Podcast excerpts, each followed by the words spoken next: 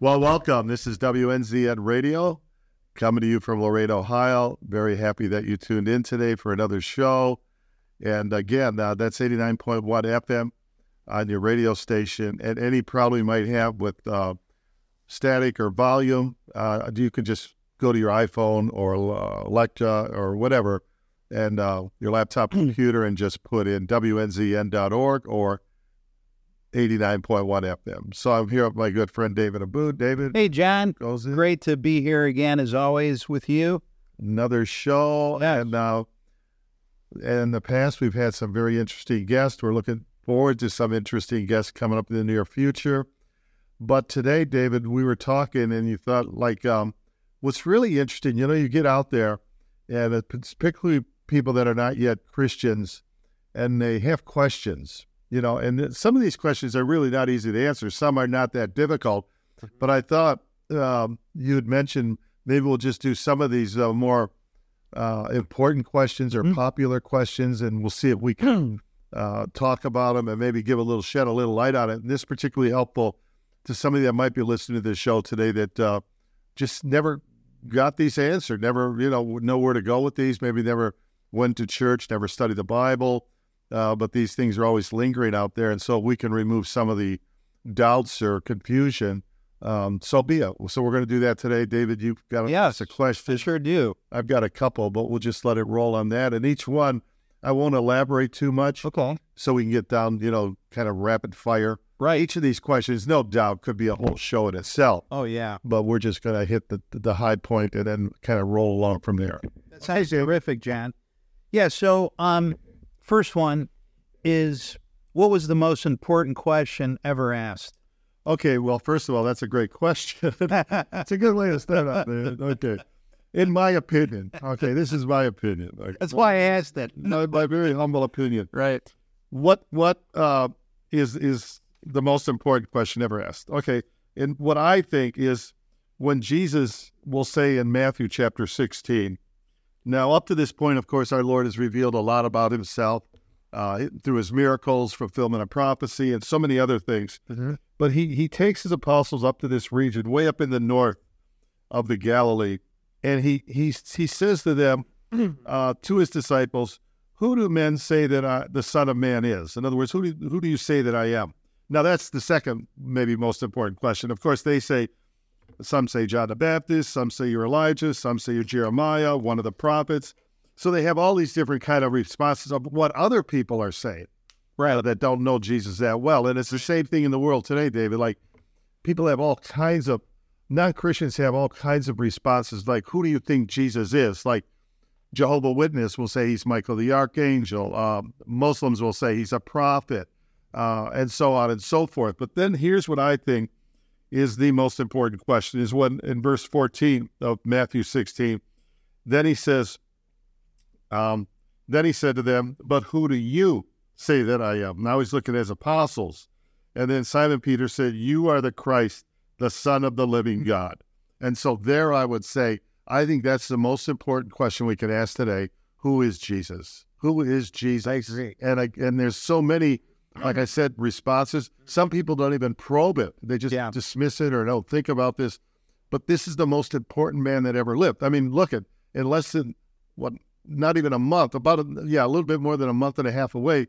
We're going to have Christmas. I mean, this is celebrated all across America, Yes. Canada. Even when I lived in Thailand, they mm-hmm. put up lights and like Christmas trees. They didn't know what Christmas was about. But why do we celebrate this man's birthday? I don't care how materialistic it is and all this other stuff. Why is this this man? Why you know? How why is he so important? We don't you know have big celebrations and lights and all this stuff and giving of gifts for George mm. Washington or Albert Schweitzer or you know Albert Einstein or these others. Why this person of Jesus Christ? And so that's why I think this is the most important question for non-believer and believer to to ask and to answer who is Jesus and not to dismiss him out of hand and say, well, I grew up and I went to church and Yeah. uh, we used to, you know, we had Jesus and Mary and Joseph and this one and this one and that one. He kind of gets lost, if I can say that, in the whole package when somebody turns their back on, on, on the church or Christianity. Yeah. But it's good to revisit this well, who do you say that I am? You know, every person should say. And then, of course, Jesus will say, Blessed are you, Simon Bar Jonah, that's Peter, for flesh and blood has not revealed this to you, but my Father is in heaven. Yeah. So, in other words, it's a spiritual revelation to get the full understanding Mhm. of who Jesus is. Right. Once you've established that, who Jesus is, then you can start sorting out other questions like, okay, uh, why did he come? How did he prove who he was? Why did he have to die on the cross? Why is his tomb empty? You know, all other religious leaders, you can go visit their gravesite. yeah. Jesus' tomb is empty. Why do so many people around the world say that Jesus somehow transformed their life? Or why do we date our calendars, you know, before Christ and Anno Deum, Yeah. you know, Oh, before Christ and after Christ? Why why is that? And so to your original question, David, you know, what is the most important question? In my opinion, that's the most important question. Uh, I think that's thanks, John. That was a great answer, and it drives so many other answers to other questions, such as what are the three big questions in life? Who are we? Where are we from? And where are we going? Well, yeah, I mean, there's the big questions can be sorted out in different ways, but I do it Yeah. with four major questions. Mhm. Uh, and I think men have asked these questions all through history, Mm-hmm. try to answer it with philosophy and religion. But number one is origin. Why is there something rather than nothing? Mhm. Or why are we here? Now, everybody sometime in their life should should pause and reflect. I don't care what your religion or belief system, you should ask yourselves, why am I here? It's a very existential question, but uh, why am I here? Uh, You know, why is there something rather than nothing? Mm-hmm. So your real first question, big question of the four, what I think are the Mhm. big four, is origin. Why is there something rather than nothing? The second big question is meaning. Yeah. Does life have meaning? And or is it eat, drink, and be merry, tomorrow you die? And if life lacks meaning, then man just lives it like, okay, I'm just got to live my life for 70, 80, 90 years. I'm going to cash out and it's over. You know, I, I, maybe I had a house and some cars and I retired from my job. Is that all there is to life? So does life have meaning? That's a very important question. And number three is morality. Is there a standard of morality? Can a man have three wives? Is stealing always wrong? Um, can we use God's name in vain? Is, is bad language or vulgarity really wrong? Sexual morality. Yeah. All of these kind of, the meaning of, of marriage, all of these kind of questions of morality. So you have origin, meaning to life, morality, and then the really big question at the end is destiny. What happens when I die? Yeah. That is a big, big question. Mm-hmm. And uh, there's only three primary responses or answers to that. Number one, an atheist. I mean, if you listen listen to the atheist today, Mm-hmm. Christopher uh, Hitchens, who died about two years ago, Mm-hmm. uh, Sam Harris, uh, Dawkins, they'll all say nothing. You die, it's over. It, that's end of story. No consciousness, no personality, no soul. It's all over. Number two, Eastern religions, Buddhism, Hinduism, New Age would say you're coming back in reincarnation. You're coming back and back and back again on what they call a wheel of karma until one day you can get off that and you enter in some kind of universal mind or nirvana or whatever you want to call it. And the third, what happens to me when I die, is Orthodox Judaism or Islam or Christianity would say there's a judgment. There's going to be a coming a judgment. And particularly in Christianity, they'll say there's a heaven and there's a hell. Mm-hmm. And um, you're going to be judged. I'm going to be judged. You're going to be judged. And uh, that's for all of eternity. Now, of course, we'll get into it, but the beauty of what Jesus accomplished, he came to give us life. He says in John chapter 10, verse 10, he has come to give us life and life more abundantly. So now he, he doesn't want to just give us salvation, but he wants to give us a flourishing life here. I don't mean prosperity, we're going to have cars and houses. I mean, that could happen, but in other words, you're going to have fullness of life. He's going to answer these other pertinent questions, but more importantly, he's going to secure your eternity. And that the Bible clearly says to be absent from the body is to be present with, from the in the Lord. Jesus says, "What does it profit a man to gain the whole world? You know, wealth and property, Yes. prestige and mm-hmm. celebrity, and mm-hmm. all of this stuff, but lose your soul." Right. And we'll touch on this later because mm-hmm. the most important thing you own, David, or I own, it's not our possessions, it's not our portfolio, it's not even our children in a sense, it's our mm-hmm. soul. Mm-hmm. Our, and we we don't see that in popular culture No. because we put the emphasis on the body. You know, am I wearing the right clothes? Am I getting Botox? Am I trying to look younger? I've got to get my hair dyed. All this, you know, appearances. Well, that's not bad necessarily, but when that becomes the only thing and you forget your soul, you've lost it. Yeah. You've lost. It's almost like if you were getting engaged and you gave your uh, the fiance Mhm. a very expensive diamond ring. It's in a jewelry box, and she says this is beautiful, and throws away the ring and clutches and holds onto the, the jewelry box. You think that'd be crazy? She threw away the most important thing, which is the ring. The jewelry box just contained it. So to the body and the soul. Um, so those who I think is the four. If I was to say what are the primary questions man is always to asked, I think they'd be asking a thousand years from now if man is still on this planet. Number one, why are we here? Origin. How? Why does there, we have this universe uh, well ordered, well designed? Two, meaning does life have? Of course, if you're a Christian, life has high meaning. We're here to glorify God and to share the good news with others and to know Him and to please Him. And number three is morality. Should I have? You know, we can talk on each one of those. And then finally, what happens when I die? Destiny. Those are your biggies. Yeah. so, you know, back to the soul uh, discussion for a minute, John. Science obviously has dismissed the soul as an object of human belief, but, you know, the Bible teaches us that, you know, when God created man, he spoken into existence everything with his words, but he created man from dust. Mm. And then he breathed his entity into into us Uh-huh. and created life. So we not only have a physical body, but the soul that we have responsibility for. And there's only two places that soul is going to go, correct? Right. Either to hell and damnation or to eternal life with, with Jesus Christ Right. exactly. and his father. So, you know, could you talk a little bit about that? I mean, we really, we really can't overlook the fact that we have a soul Yeah. And that something's going to happen to it, whether you want to acknowledge it or not. Yeah. It's a good You're question. custodian for your soul. You're in charge. Yeah. So, uh, in other words, when people say there's no soul, Right. what are they basing that on? And when we say there is a soul, what are we basing that on? You see, like, all these questions go to source of authority. Yes. So if you say, if the atheist says there's no soul, Right. and you say, okay, why do you say there's no soul, there's no afterlife? They'll say, well, I read a book, or it Mhm. appears to me when a person dies, Yeah. you bury them and they go decompose and go back into the ground. But if your source of authority is the Bible and it's Jesus, then you got a whole different outlook on the soul. Yeah, Again, like you say, man is made different than all animals because Mhm. when God breathes into man, it says he becomes a living soul. Yes. So Jesus says, you know, for example, lay up for yourselves treasures in heaven. You know, do good works here and obey God here and do the things that are pleasing to God. And then you have reward when you get to heaven.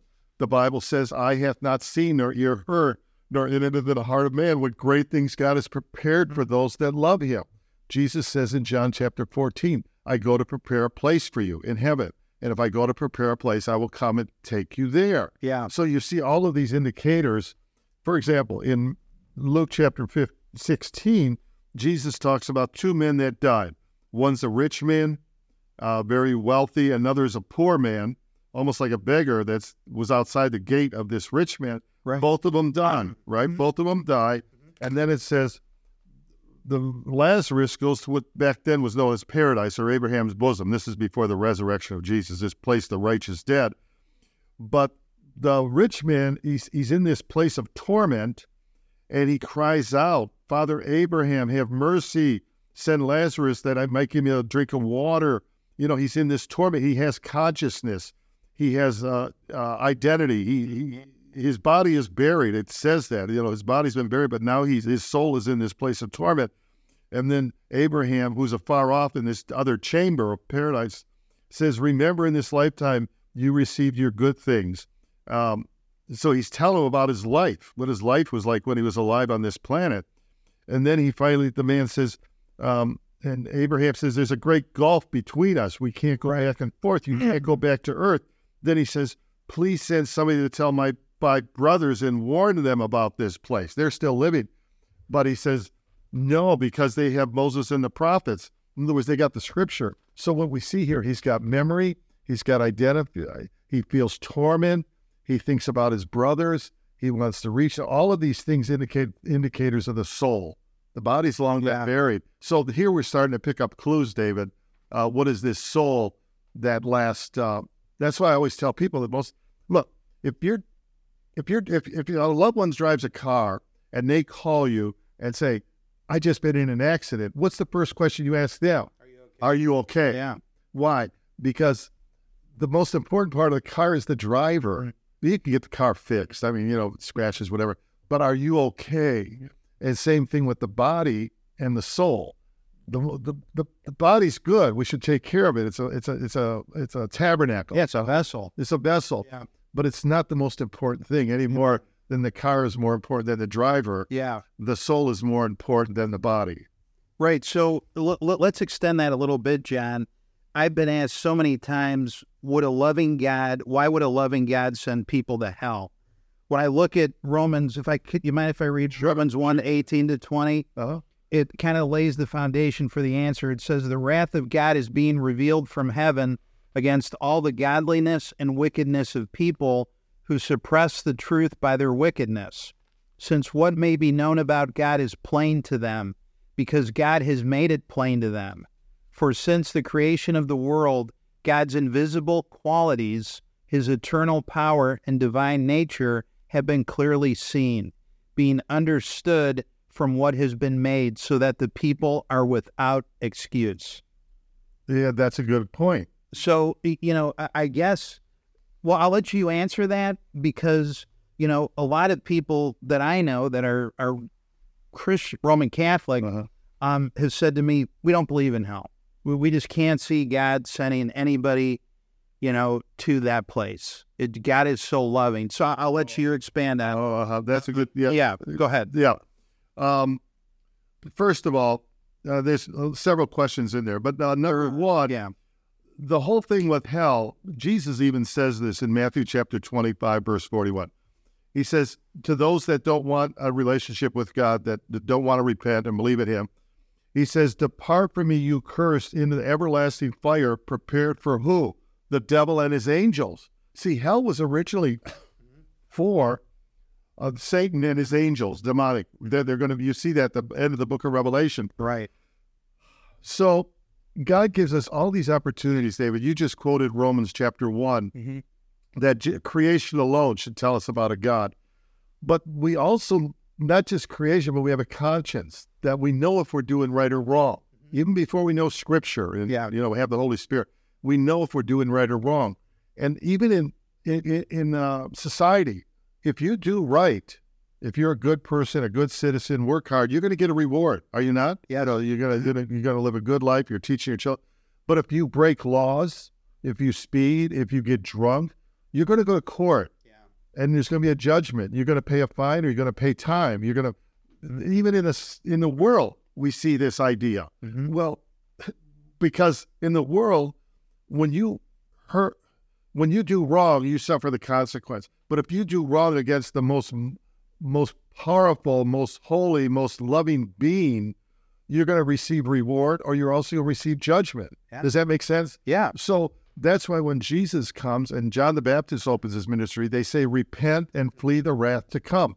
There is a wrath, God's judgment. Well, people say, Well, how could a good and loving God? But God, we don't under that's not his only attributes. Here's where people make a mistake, David. Is God good? Is he loving? Is he merciful? Yes. But is he holy? Is he just? You see, these other things are are, are in there. You know, is he pure? Uh, so if God doesn't judge sin, he's not just. Does that make sense? If, It- if yeah. you go before a judge Yeah. and uh, you know I, I did some heinous crime or somebody does something really bad, and the judge says, "You know what? You go free. You can go free." You'd say he's not a good judge, or he's a corrupt judge. He's not fair. He's not just. So too with God. How can His love and mercy be displayed and, and satisfy His justice and His holiness? Well, that's why the cross is there, because at the cross it clearly says in Second Corinthians, "He who knew no sin, that's Jesus, became sin for us." that we might become the righteousness of God. So he takes our penalty. If I go to court and I owe like a thousand dollars in traffic tickets and fines, and, and then then somebody walks in the back of the courtroom and writes out a check for a thousand dollars, I go free Right. because he paid my debt. So we all owe a debt. The Bible says the wages of sin is death. Mhm. Death in the Bible means separation, separation from God. God gives us this time on the planet every day is an opportunity. That's why the Bible says today is the day of salvation. If you hear his voice, like if you're listening to this radio program this morning, you hear these words spoken, you have an opportunity to accept Jesus and his free gift of salvation and secure Yeah. your spot in eternity. Right. Now, this is a, this is a very very important point that people don't don't fully realize the- what's contained in that. You know, and the simplicity. I mean, there's a simplicity in salvation. That's why at football games you always see these guys with John three sixteen.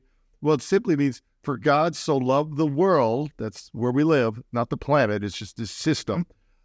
For God so loved the world that He gave His only begotten Son, Jesus, mm-hmm. that whosoever believeth in him, that's all we have to do is believe in him that he died for me and he rose from the grave. Whoever believed in him should not perish. See, that perish means separation from God, Yeah. separation from God in this lifetime and particularly in the life, but have everlasting life. So it's I, it's a free gift. It's like it's out there right now today. All that somebody has to do is is, is accept that gift. Now, once you accept it, Jesus says, "If you love me, keep my commandments." So, if God gave us this free gift of salvation, the least I can do it to say thank you is try to understand His commandments and obey Him to please Him. Does that make sense?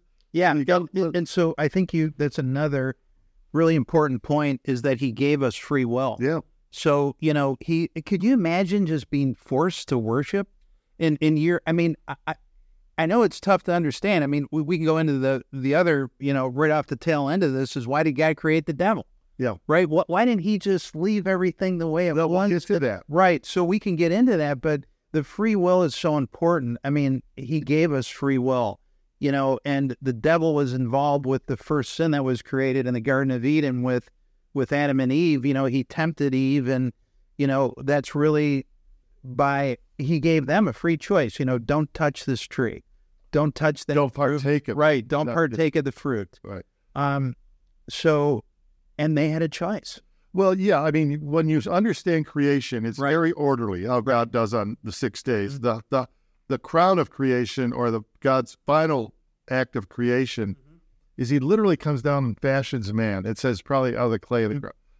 So to speak, He gets his hands dirty, if I can use that. But Yeah. I mean, He gets involved. He gets intrinsically involved, and then He breathes in the man. So man is different than an animal. Man is different than a tree or a planet, or in the sense that he has something of God's nature. That's why he says, "Let us make man in our image." Right. We're different than all others. Not now. Not only do we have a free will, which is extremely important, we have capacity Mm-hmm. for language. We have capacity to worship God. We have capacity for self-reflection. I know that I am. You know, I can say that and identify myself.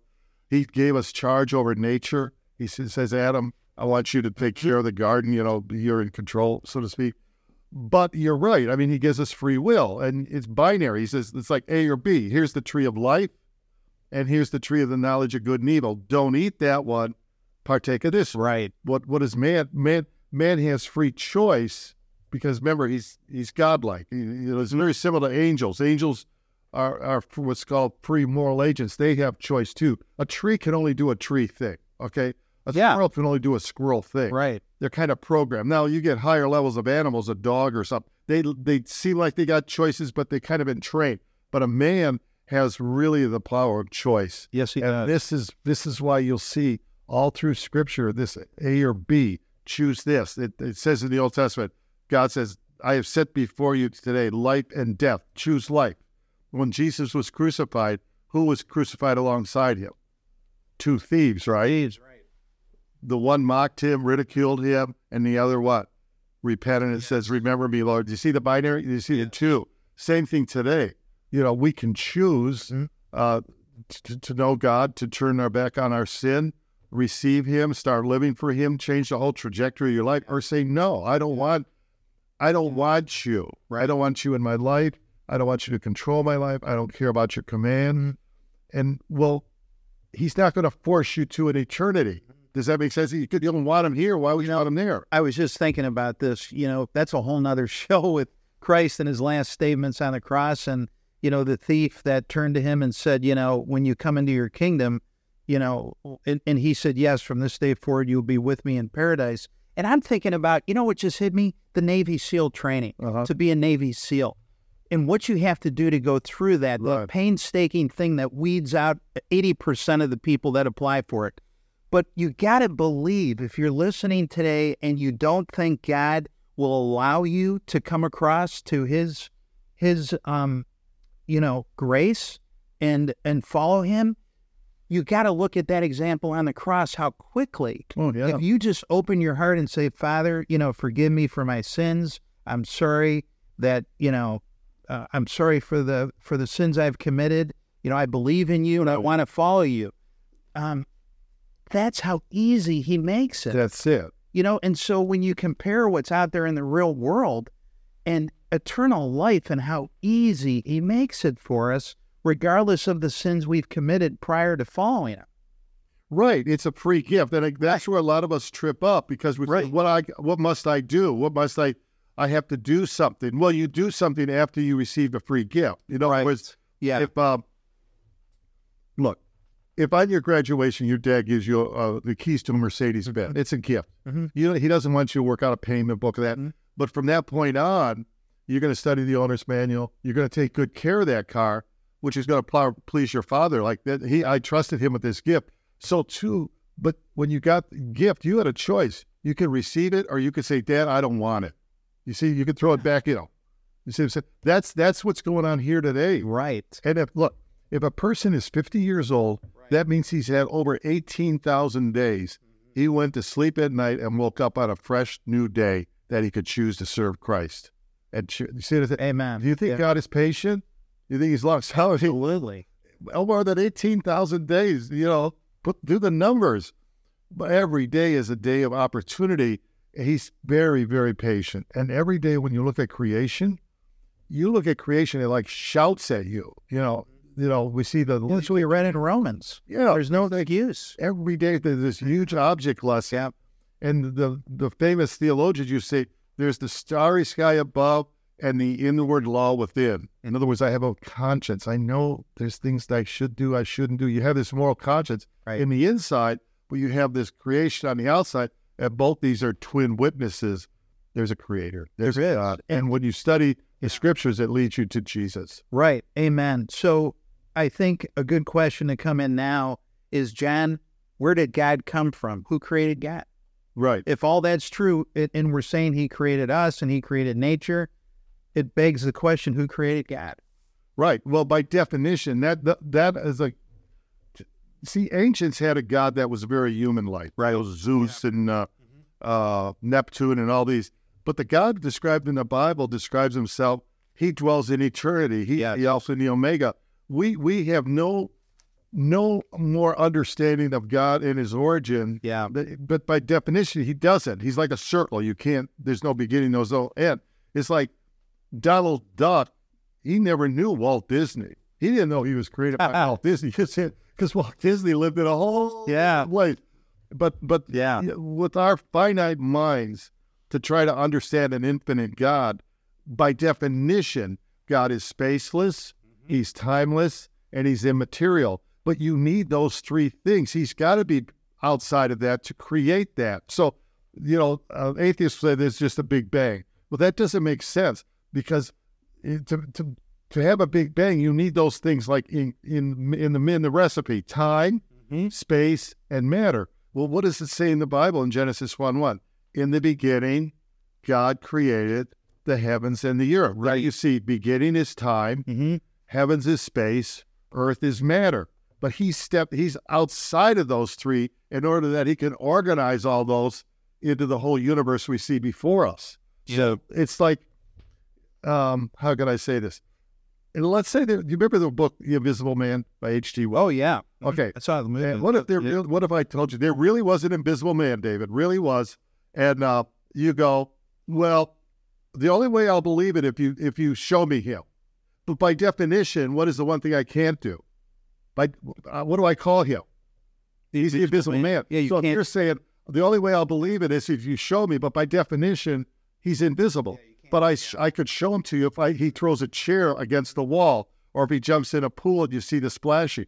But to to say where did God come from goes against his very definition that he's he's eternal. He's the great I am. Now, what I do think, and I'm this a little conjecture on my part, but I do think when we are risen in the new life, you know, and we're in the presence of God, it seems to hint in Scripture that in the ages to come, He's going to reveal more and more about Himself to us. And that's why it says in Ephesians, yeah, I'll quote it. He says, "In the ages to come." Uh, let me go right there. I think it's in Ephesians chapter three. Um, he says this. Um, okay, here we go.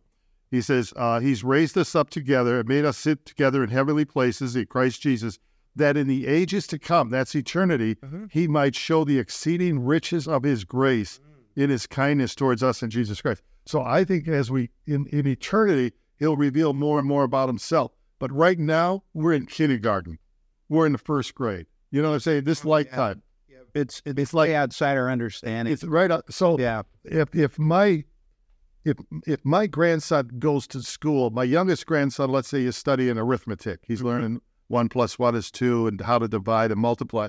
But my oldest grandson is studying calculus and computer coding at a university.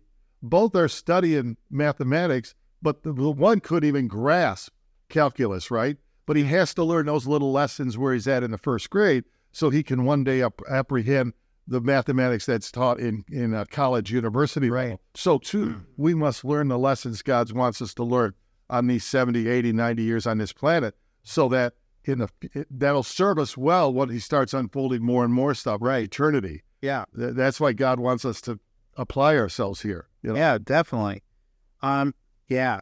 Uh, so, uh, y- you know, John, that uh, let's see. So, w- when we talk about salvation, can a Christian lose their salvation after they have it, after they come to the Lord? The- You know, and they've made the free choice to, you know, to follow Jesus Christ. You know, obviously, you can't. Once you're a follower of Christ, you can't go out and start, you know, murdering people and say you're a follower of Christ stuff like that. But are there other ways we can lose our salvation once we have it?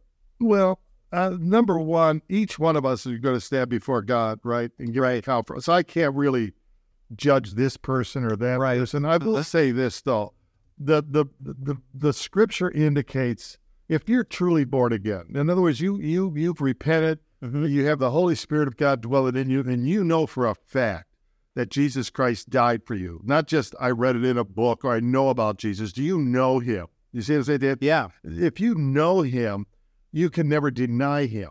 Now, you can do behavior that's wrong, and you can be convicted, you can be judged, you can lose rewards, you can do all kinds of things can happen. Right. But if you if you know, as the hmm. Bible says, you're you're sealed until the day where you have the indwelling of the Holy Spirit. I don't know how you could turn your back on that any more than you could say, this man is not my hmm. father. When Right. you know he's your dad. Right. You know he's your father. You could change your name. I don't care.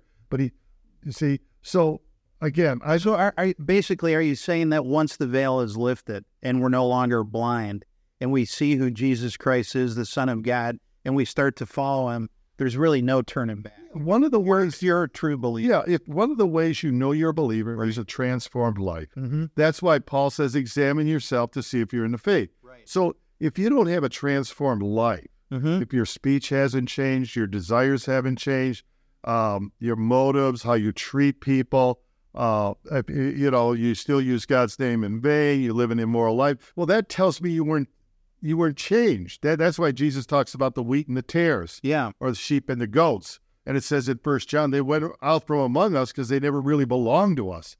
But if a person is truly a child of God and they know they're a child of God, I believe there's security in that. But I never tell people, I mean, go do this and go do that and try to cut, go as far as you can to the edge. And God, you know, if you're truly born again child of God, you never ask that question because, in a sense, you're staying close to God. You see, now, if person didn't have a real experience, uh, that's why Paul says in First Yeah. Second Corinthians chapter 13, verse 5, he says, Examine yourself to see if you're in the faith. Is God in you? Right. Is, is Christ in you? Unless you fail the test. So there's a lot of people that are religious, but they don't have a relationship with Jesus Christ. They're what's called the tares. And the, the, the thing with wheat and tares is the tares look a lot like wheat, but they're not. They just look. So there's a lot of people at a given day or at a church, they're not believers. They, they never come to know Jesus They're Christ. showing up. They're just showing up. They like community. They they're polite. Yes. Um, they like being with Christians. But that that's that's where it gets. You got to be careful how you answer this question. I would suggest Right. What a person, if he has a genuine uh, relationship with Jesus Christ, he repented, he believes that Jesus died for his sins, that he's received the Holy Spirit dwelling in your heart, your life is changed. And that is security based on the Word of God. If they're living like the devil, but say they're a believer, they're fooling themselves. Yeah. The worst deception is self deception. Right. And if they fall back on once saved, always saved, they're on thin ice. They're on really thin ice. Yeah, I like that answer, John. I- Is God everywhere, omnipresent? Know. Yeah, he just is. I mean, you can see that in the Psalm. Uh, and, and a lot of people ask me, how is that possible? well, how is that not possible? Well, Yeah. I, I hear you, but you know, I'm just I mean, I again, one of our videos, David, is right. uh, right. is the uh, cartoon strip. Okay, Yeah, and if you have the cartoon strip in the comic page, you have blocks or panels where you develop your storyline. It goes from Mm-hmm. left to right, and you know, back and forth. Well, if you imbue those little cartoon characters with a little intelligence, they might know they're on that page, yeah, two dimension there, but they don't know what's coming in the next panel because the artist hasn't revealed. But the artist is outside that page. He sees the beginning from the end. But those little characters know nothing about the artist because he lives in a whole different studio, a whole different world. So could he see the whole cartoon page just like that? Yeah. But the cartoon characters, no way, because all we can see is the next panel, the next little block. So to believe that God is omnipresent is not hard if you know who God is. right. You know. And, and that's a good point. And, and Psalm 139, 7 to 12 touches on it. It says, The first thing to know is that the Holy Spirit, the presence of God, is everywhere. The Bible says that no matter where we go, we cannot escape the presence of God. Yeah. Yeah. So, you know, it's kind of like having, you you just, the way I've always looked at it since I became a Christian is, um, I had a breakfast today with someone, and, you know, the old Dave would have handled it completely differently. And I came in, I prayed before the breakfast, and I thought, God's watching me. Yeah. Right. I'm going to be judged on how I handle this breakfast. Right. If I'm truly a Christian now, it's going to come across in my actions and in my words Right. and it, it went very well. Uh, I was actually proud of, of, forgive me, of how I handled it compared Uh-huh. to how I was coming in with some anger and whatnot. Mm-hmm. And so I guess the way I feel about it now is that should drive every action we have as Christians, realizing he's aware of what we're doing Oh, yeah. and how we're interacting with people. He says the very hairs on our head are numbered. Right. Uh, it says this in Hebrews chapter 4, verse 13.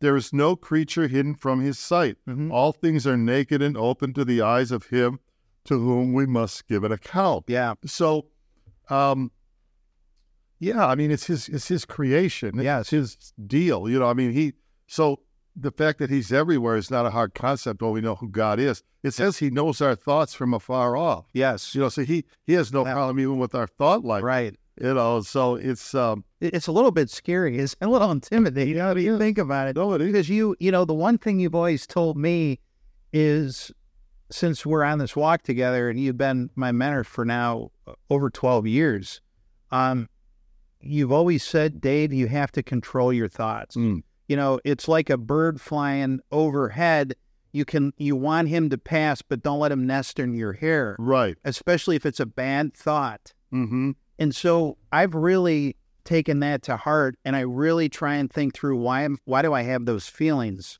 And I got to remove this right away. So the first thing I do, sometimes the only way I can do it is if I pray through it Yeah, right. or I pray for that person. Uh-huh. That's the only way I can kind of pivot away from the, the bad thought. Yeah. No, you're right. We can control. See, that's the thing. People don't realize they can control their thought life. A lot of it is what you let in. Yeah. Am I? Re- what am I reading? What am I looking at? Who am I associated with? You, you. That's all data that's going in, and you got memory, and you got all these kind of things operating. Yeah. But we can control that, Mhm. and and some people just don't realize they let any old thing in. This is why they go to movies or see videos.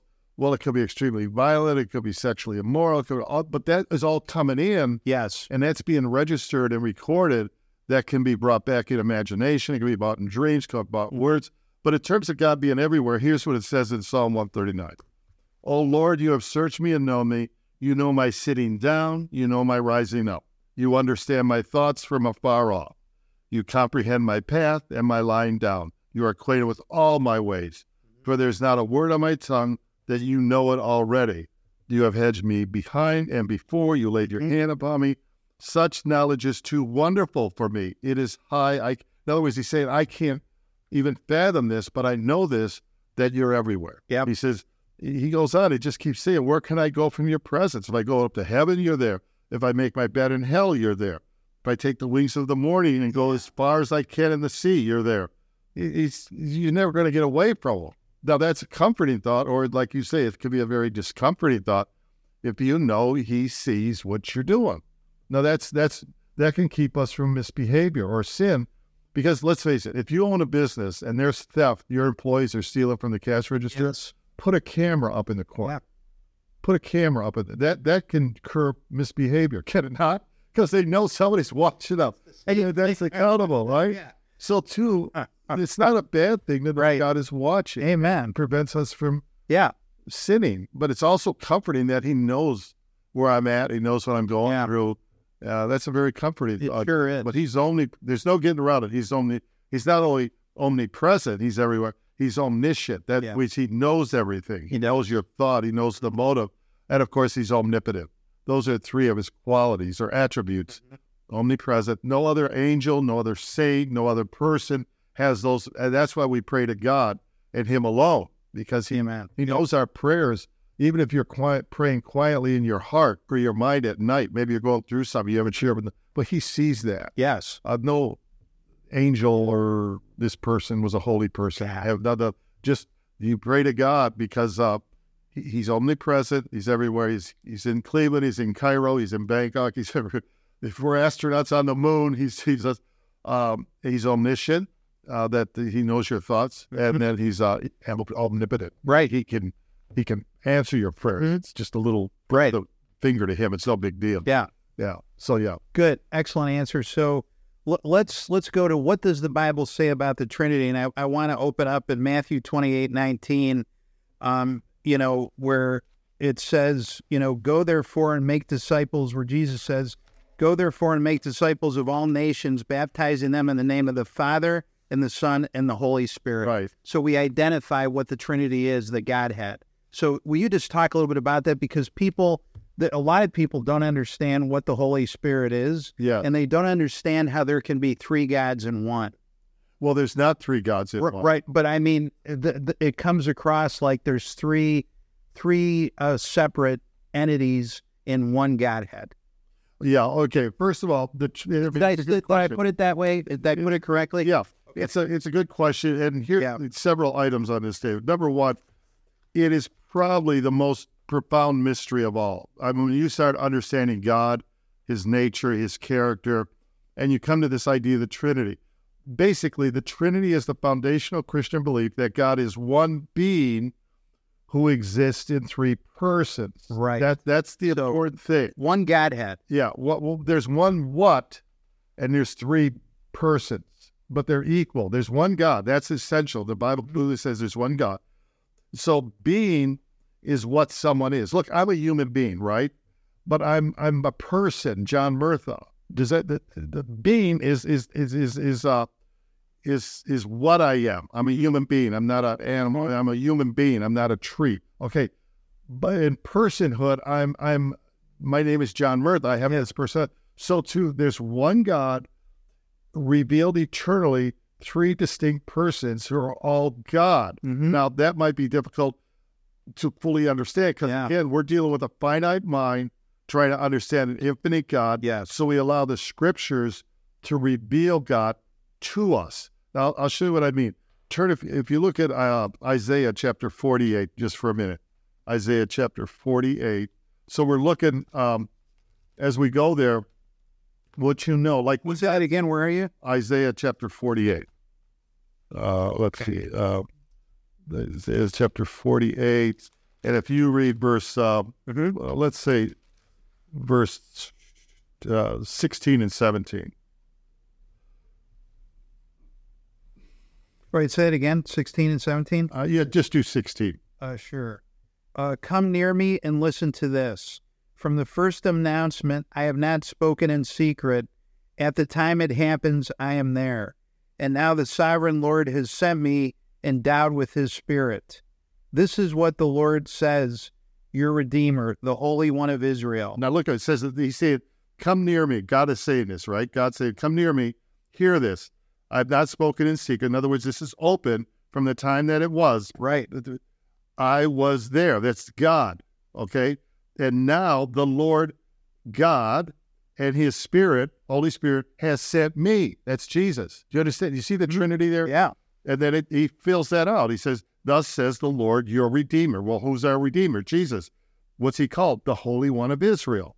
I am the Lord your God. You see how it interplays? You see, there's an interplay. One God sending by his Spirit this one person. Yes. And so, again, it's not that I fully understand it, but is it fully revealed? That's why it says, let us, plural, make man in what?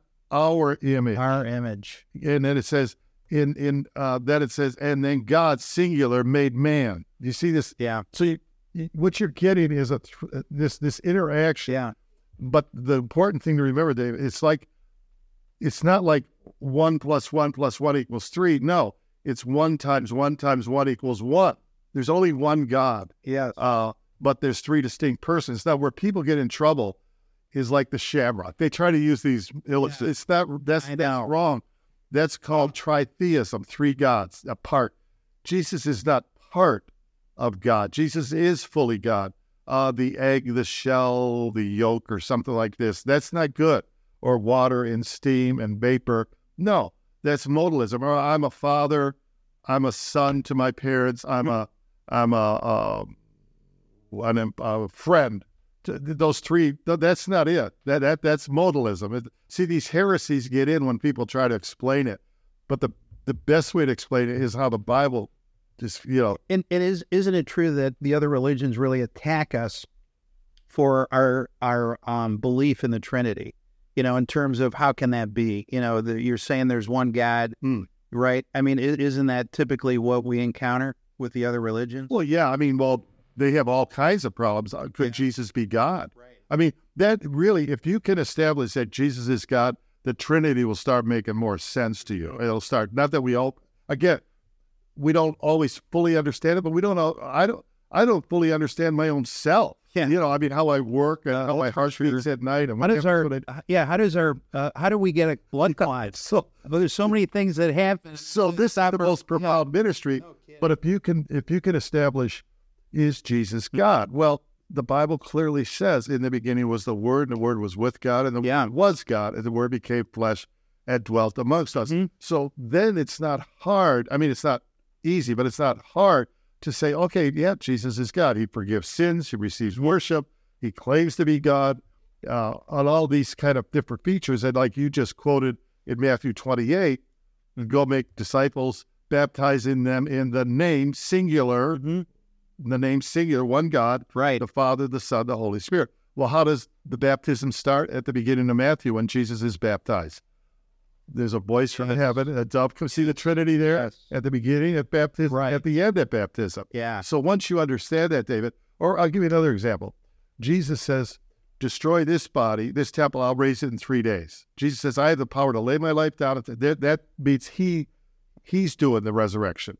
Then in Acts it says, God the Father rose his son from the it says in the book, uh, God raised Jesus from the dead. But then it says in Romans chapter 8, if the same Spirit, the same Holy Spirit that raised Jesus from the dead dwells in you. So you see the interplay of these three, but they're doing this one action. Yeah. They're over. My point being, I always come back to this. Do I fully understand it? I understand it more today than I did when I was a new believer. And I didn't understand when I was not a believer because I wasn't reading the Revelation in the book of, in the scripture. But I understand it more. Uh, but my key here is is that people come and look into the Word of God and let the Word of God reveal these profound Yes. mysteries to you. Right. I, I don't. For example, I, I I I really didn't put no importance on my soul before I became a Christian. I didn't think of it that much, right? But now I realize that's the most important possession I own is my soul, then my body, and then you know. Well, my but spouse. John, uh, you and I were both server boys, and I only thought I had to show up once a week for an hour sit there, uh, you know, on the altar with my hands full, then I was going to heaven. Yeah. I could go out outside and do whatever I wanted Yeah. up from there on out. Right. What a what a mistake that was. Shows you how naive I was, and really, um, but I wasn't in the Word. I didn't read the Bible, uh, and um, so you really have to jump into that. Well, the Bible says, "My people perish for lack of knowledge." Yeah. It's it's it's a sad thing, David. But I mean, if if you were to drive from here to Florida and you you didn't know English and you couldn't read street signs or safety signs or any of that, you could get yourself killed because it might say one way street. It might say, but you can't blame the government because they put a bridge out, caution, don't drive. But you just if I'm just driving along, but I'm not reading, uh, then I'm going to suffer the consequences. Yeah. But once you read, once that's why Jesus says, "Man shall not live by bread alone, but by every word uttered by the mouth of God." It says the Bible is the Word of God is a lamp unto our feet. It's a light unto our path. It's a compass. It's it tells you walk this way, avoid this. But if you don't know it, that's that's the biggest thing that happened to me when I became a Christian in 1975. It says in First Peter, as a newborn baby, in other words, I was just born again. Desire the sincere milk of the word. Remember when you first started learning scripture? It's like this. It's like this. Now you understand more profound yeah. truth. Yeah. But you had to get that. That all of us had to get that just like a newborn, and then you start getting on bread, and you start. Oh, I see this relationships. I see fulfilled prophecies. I see how this applies to my life. I see how this convicts me. I got to change behavior. So you're, uh, I see how I'm supposed to pray, and I've seen an answer to prayer now. So you're growing, and then you can go what Paul calls strong meat. Yeah. Then you're understanding really deeper concepts in the scripture, the person of Jesus Christ, fulfilled prophecy, types, patterns. Then, but it's a, it's a treasure box, you see, but we lack the cure. Yes. Yeah. Uh, but there are so many visualizations you gave me to help me connect the dots and the puzzle from the Old Testament to the New Testament. And, and I remember this still to this day. You said, David, here's the Old Testament. It's the left side of the sword. The right test, the New Testament is the right side, and Jesus connects the point. He's the point. he he brings all of it together. So the the Messiah, all the prophecies about him in the Old Testament are all fulfilled, and he gives us then the tool we need to to do battle with the supernatural. Exactly right. So and it all comes together when you start reading and you're around people that can help you. Um, so we we don't have long. I would like to cover a couple more things. Sure.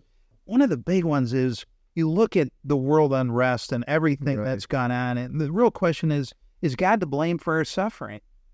Well, no, because when you study creation on the six days table, way back in Genesis, it says after each day it's good. God looked and it was good. But after the sixth day, when his creation is finished and man is created, he doesn't just say it's good. He says it's very good. Mm. It, it, it's, it's such a remarkable place. We can't even fathom it. All I, we can say is Adam and Eve were in the prime of health. They, they had everything here. Oh, It's almost like it's hard to describe what it may have looked like. But if you ever been to Hawaii or Jamaica or some tropical island, it's just beautiful. Yeah. And then he says, "Be fruitful and multiply and Right. take care of the garden." So God's intentions were always good. But again, if if again if you got a Lamborghini from your father, Right. and never read the owner's manual, that, that thing might be a disaster in two years. Well, if we don't, if you don't want to obey the the the, the person that created Yeah. that Lamborghini, you're going to goof it up. Mm. And if man doesn't want to listen to God, he doesn't want us living like this. You know, fighting and and, and developing all these weapons systems and cruelty and trafficking. And he that's not his intent. That's why Jesus came and literally identifies with our suffering. I mean, he he wasn't like, oh, he's just a prophet or a sage and he's going to give us his wife. He came and he died and he let sinful Right. man put him on the cross to show his love for us.